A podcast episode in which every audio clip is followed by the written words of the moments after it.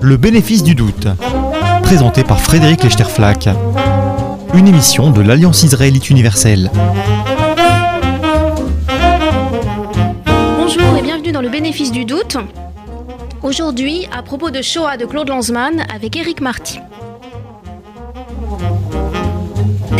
En 1985, le film Shoah de Claude Lanzmann fut considéré dans le monde entier comme un événement majeur, un événement historique, un événement cinématographique, un événement philosophique et artistique. Il est aujourd'hui disponible depuis ses 9 heures de diffusion en une version courte, euh, accessible pour les collégiens et les lycéens d'une heure et demie. Il a été vu par toute une génération d'historiens, d'artistes, d'intellectuels. Donc il a marqué toute une génération euh, en France et dans le monde. Il a lancé aussi la popularité d'un mot, le mot Shoah, pour désigner le génocide juif, alors que d'autres termes étaient en, circulation euh, à l'époque. Et ce film, Shoah, cet événement, a aujourd'hui un peu plus de 30 ans. Il est temps d'en tirer un bilan en votre compagnie. Eric Marty, bonjour. Bonjour. Vous êtes philosophe, vous êtes professeur de littérature française à l'Université Paris Diderot, vous êtes spécialiste notamment de littérature du XXe siècle et de Roland Barthes. Vous êtes aussi essayiste, puisque vous avez pris des positions euh, très fortes dans le débat public sur euh, les intellectuels, sur le rôle du signifiant juif aussi dans la pensée française, notamment euh, à partir de deux euh, petits livres qui, qui, avaient beaucoup marqué, Bref séjour à Jérusalem en 2003, si je ne me trompe mmh. pas, et Une querelle avec Alain Badiou, philosophe, en 2007. Et vous publiez tout récemment, donc aux éditions Manusius, un livre qui est un, un recueil d'articles et qui s'intitule Sur Shoah de Claude Lanzmann, dans lequel vous proposez quatre euh, lectures, quatre analyses critiques de différents aspects du film Shoah de Claude Lanzmann et un cinquième article en annexe qui porte sur le livre d'Esther et sur la fête de Purim. Alors je voudrais qu'on ait le temps de, de, discuter de tous ces aspects, mais d'abord pour démarrer notre discussion, un mot sur le terme Shoah, puisque vous consacrez un article entier à analyser ce que le film de Lanzmann a produit comme révolution dans l'histoire des idées en proposant de renommer le génocide juif Shoah et non plus génocide, euh, destruction des juifs d'Europe ou Auschwitz. Alors que signifie cette révolution Shoah? Vous en oubliez un qui est Holocauste. Oui, bien sûr, le, plus important, bien sûr, celui qu'on utilise encore aux États-Unis d'ailleurs. C'est très important parce que c'est le mot l'océan. En fait, le, vrai, la vraie opposition, c'est moins entre d'un côté Auschwitz ou Shoah, ou génocide des Juifs ou Shoah, qu'entre euh, Holocauste ou Shoah. Et donc c'est peut-être que là se situent les choses. Euh, moi, moi, ce qui, ce qui me frappe d'emblée, c'est la puissance de l'acte de domination que fait Lanzmann. C'est-à-dire qu'il y a quelque chose de très important là. Euh, qui, qui, est un, en plus qu'un acte in extremis au fond, puisque euh, a fait tout son film sans titre. Il était, il était justement dans, la, dans, la, dans l'absence de capacité à intituler ce qu'il faisait. savait-il qu'il faisait? Je ne sais pas. Il était en tout cas dans cette euh, euh oui, ce silence sur ce qu'il faisait, sur cette difficulté à nommer ce qu'il faisait. Et puis il y a donc ce, mot, euh, d'abord qui, est magnifique euh, dans sa sonorité même, Shoah, dans sa brièveté, dans son, pouvoir euh, et dans son pouvoir, je dirais, sonore. Et en fait, ce qui est, frappant d'ailleurs, c'est que pour, pour Lanzmann, ce qui compte avant tout, peut-être, c'est l'opacité même du, du mot. C'est-à-dire c'est réellement la fonction de signifiant ici qui est privilégié au détriment justement euh, de ce qui pourrait être du sens ou euh, euh, quelque chose qui renverrait précisément à une idée de. C'est-à-dire dire Shoah, ça veut dire que je n'ai pas pas beaucoup d'idées sur la chose. Euh, je, ne veux pas avoir d'idées. Je ne veux, veux, pas en tout cas proclamer ou mettre en avant une idée de la chose. Et d'ailleurs, Shoah et chose sont aussi des mots qui se ressemblent. Et, pour Lanzmann, Shoah, c'était aussi une manière de, nommer au fond euh, ce qui avait lieu sous la forme de la chose, c'est-à-dire au fond quelque chose qui n'est pas nommable. Donc, euh, euh, ce qu'il y a de, très fort là-dedans, c'est la, d'abord c'est l'audace, c'est la, rupture, c'est le, oui, c'est l'audace d'abord, évidemment, en effet, d'entrer en rivalité, en concurrence avec tout un, tout un, tout un ensemble de mots euh, alors qui ont été qui, ont, qui, ont, une histoire effectivement. Euh, d'abord il y a eu Auschwitz, hein, c'est Adorno, c'est Adorno qui, qui, est le philosophe allemand post-marxiste d'école de Francfort, très intelligent, très, très, très, très grand philosophe, qui fait d'Auschwitz le, le signifiant précisément susceptible de nommer l'extermination des Juifs. C'est-à-dire c'est un lieu, le nom d'un camp, qui sert à nommer tous les camps et qui sert aussi à nommer l'extermination même. Sauf que d'emblée, Auschwitz euh, jouait sur la confusion entre le camp d'extermination et le camp de travail, c'est-à-dire que c'était l'expérience du camp. Tout à fait. Tout à fait. C'est en ça que, c'est en ça d'ailleurs que euh, le mot Auschwitz, lui aussi d'ailleurs avait un effet de fascination euh, par sa sonorité. Il y avait quelque chose aussi de, troublant dans ce nom d'Auschwitz que les gens d'ailleurs ont du mal à prononcer.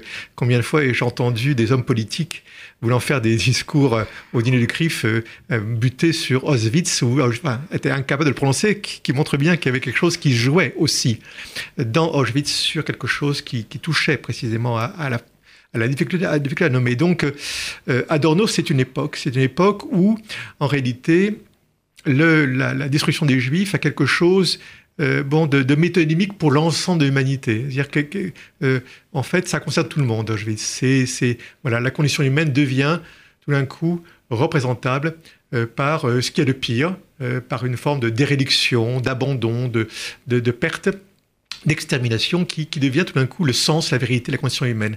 Et ça, c'est quelque chose de, de, très frappant dans, la, manière dont, dont l'événement est dilué, au fond, dans quelque chose qui est une, espèce de métaphysique ou de, philosophie de l'existence.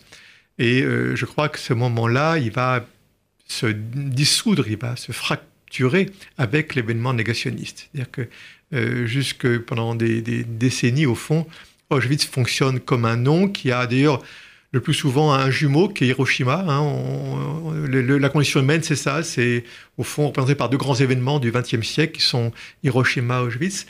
Et puis, quelque chose euh, va, va précisément éteindre le nom Auschwitz en faisant diverger justement euh, cette, euh, cette des deux événements par le négationnisme, alors qu'Hiroshima n'est pas au fond tellement contesté, même s'il y a ça et là des critiques sur la position des Américains. Néanmoins, Hiroshima reste au fond un, élément, un, événement, un événement auquel on ne touche pas.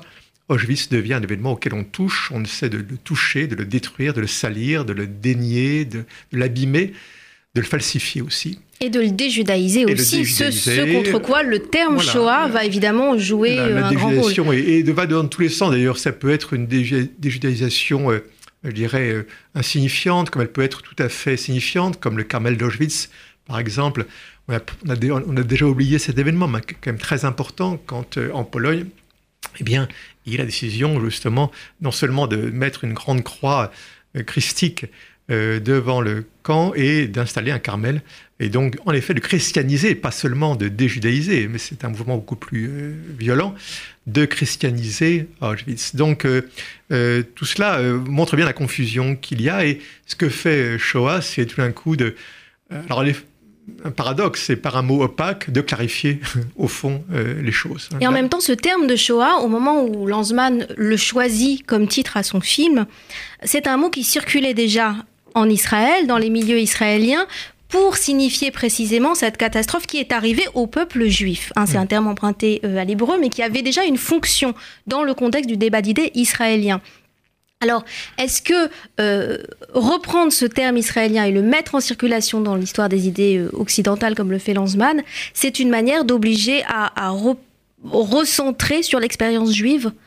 Oui, alors il y a, d'abord ce qu'on pourrait appeler une hébraïsation, vous dites israélien, mais c'est aussi de l'hébreu, euh, peut-être euh, encore davantage. C'est un mot qui est, comme, tout, comme tous les, beaucoup de mots de l'hébreu, est un mot très très très ancien, donc qui renvoie aussi à toute l'histoire, au fond, euh, du peuple juif. C'est pas, c'est pas un mot surgi comme ça en Israël, c'est pas un mot qui est contemporain seulement, c'est un mot aussi qui a toute une histoire, et donc qui est une traversée également d'expérience de, juive, au point d'ailleurs qu'on pourrait dire que, que Shoah euh, eh bien, une forme d'œuvre qui s'ajoute au fond à l'histoire d'Israël, en quelque sorte. C'est-à-dire que euh, c'est en ça que pour moi c'est une œuvre considérable. C'est que c'est pas une œuvre simplement d'un auteur comme ça sur un événement.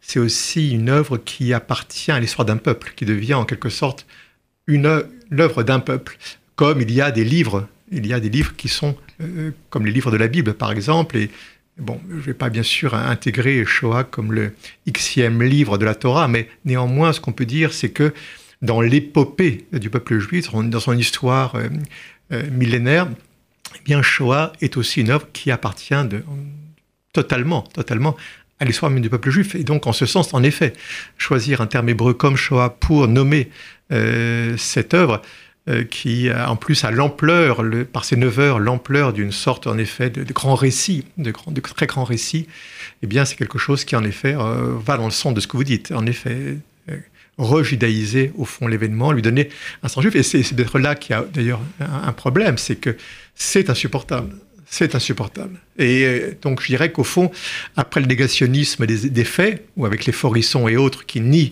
au fond la réalité des chambres à gaz, il y a eu un second négationnisme qui est un négationnisme de l'événement en tant qu'il peut être nommé par un mot juif. Et c'est évidemment le cas, pas seulement, mais le cas d'Alain Badiou, qui, euh, a, dont tout le travail sur la question va dans le sens de euh, nier justement le nom de Shoah, s'en débarrasser, le mettre de côté et dire, cette chose épouvantable, que euh, l'événement ne peut pas être prédiqué par un non-juif. Oui, et, en, même temps, évidemment, Shoah, en, utilisant ce terme, on, accroche, on arrime l'événement Shoah à euh, l'existence historique de l'État d'Israël avec toutes ses difficultés actuelles.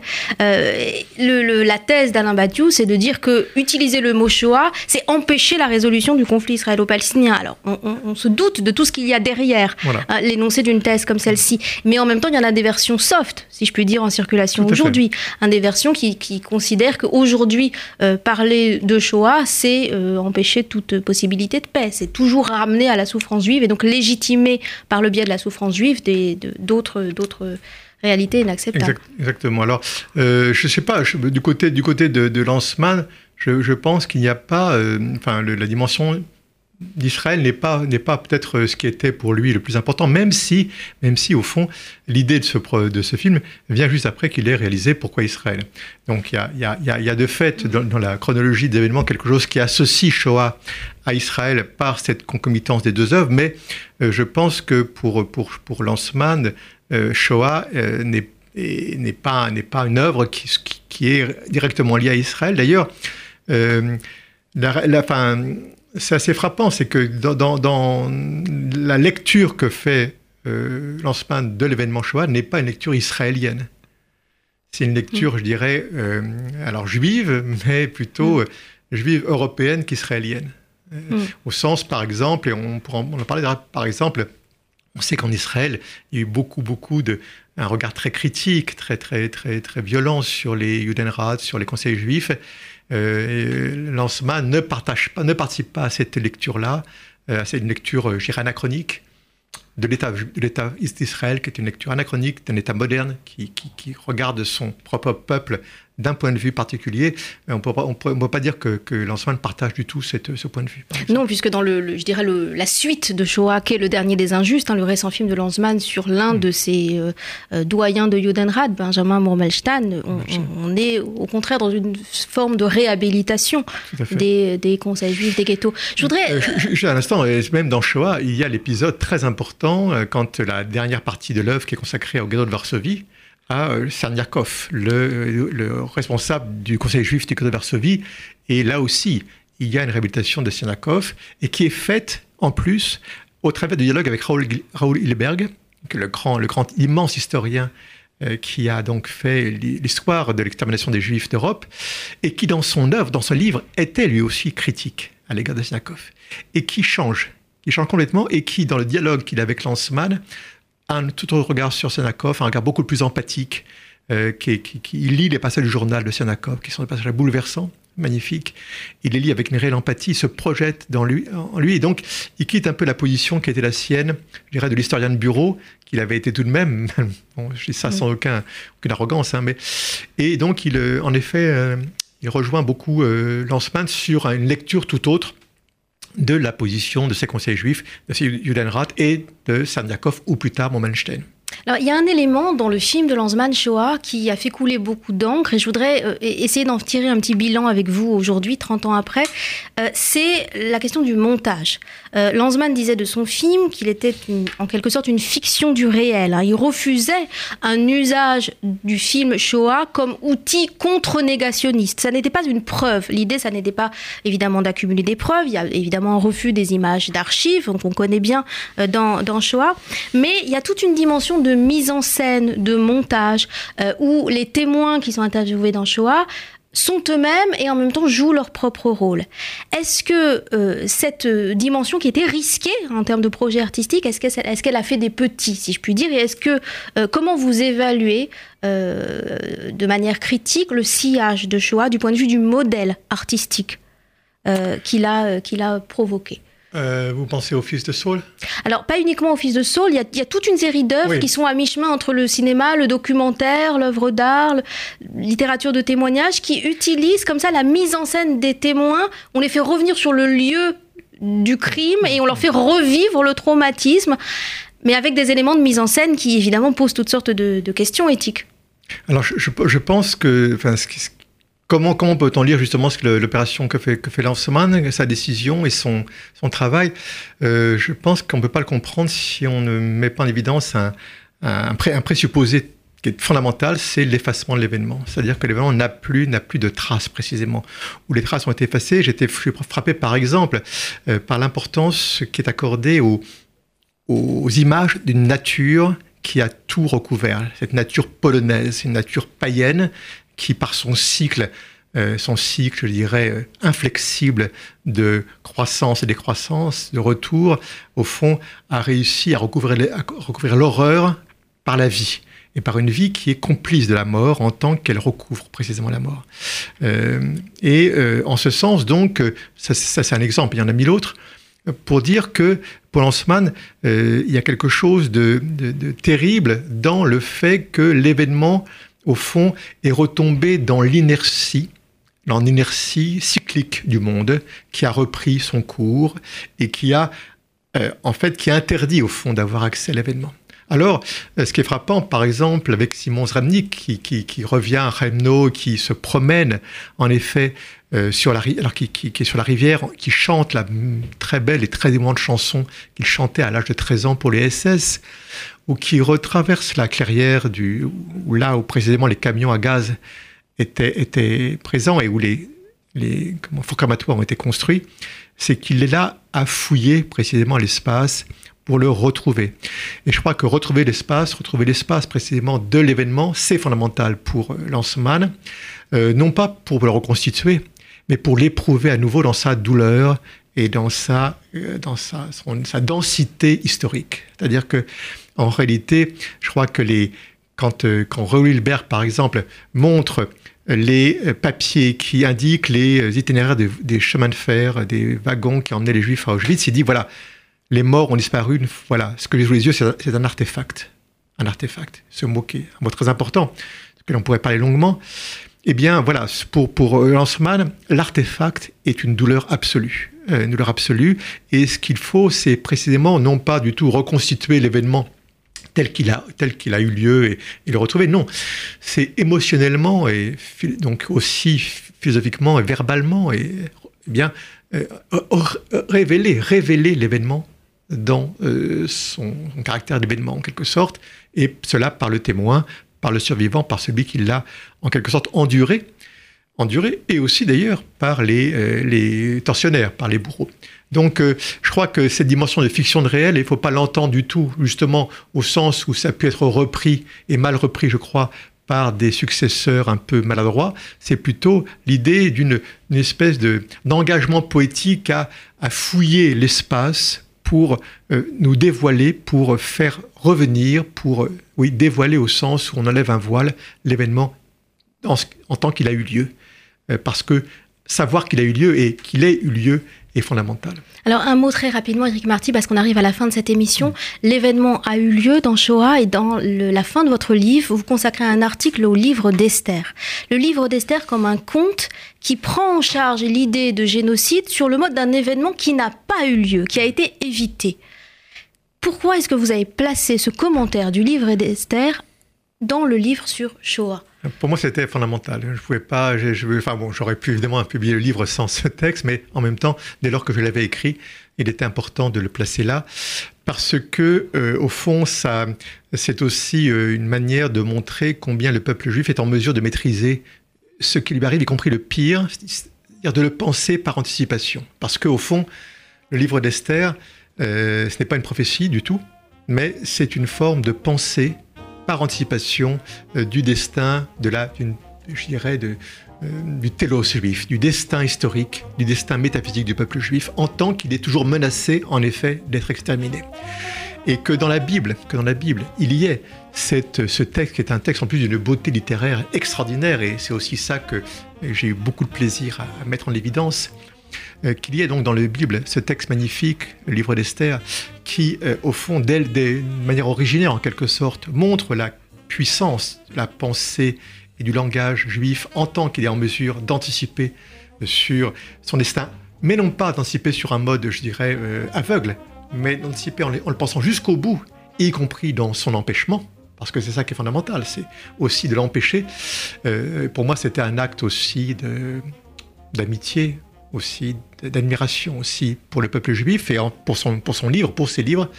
Il me semblait nécessaire, au fond, par rapport au caractère extraordinairement sombre et tragique euh, de Shoah, d'ajouter cette nuance de Purim, cette nuance de carnaval, cette nuance d'évitement, cette nuance de joie, au fond, et de jubilation qu'il y a à éviter la mort. Mais qui soulève quand même une question sur laquelle moi je suis restée en vous lisant. Est-ce qu'on peut encore célébrer commémorer Pourim, le génocide évité, alors que le génocide a eu lieu? Évidemment, c'est une question qui est difficile, dont on aura, j'espère, l'occasion de reparler ensemble. Eric Party, je rappelle brièvement le titre de votre livre, donc récent, sur Shoah de Claude Lanzmann aux éditions Manusius. Et euh, pour euh, ceux qui voudraient réécouter cette émission, elle est disponible en ligne sur le site www.radio-rcj.info. Merci beaucoup et à la semaine prochaine. C'était le bénéfice du doute, présenté par Frédéric Lechterflack, une émission de l'Alliance israélite universelle.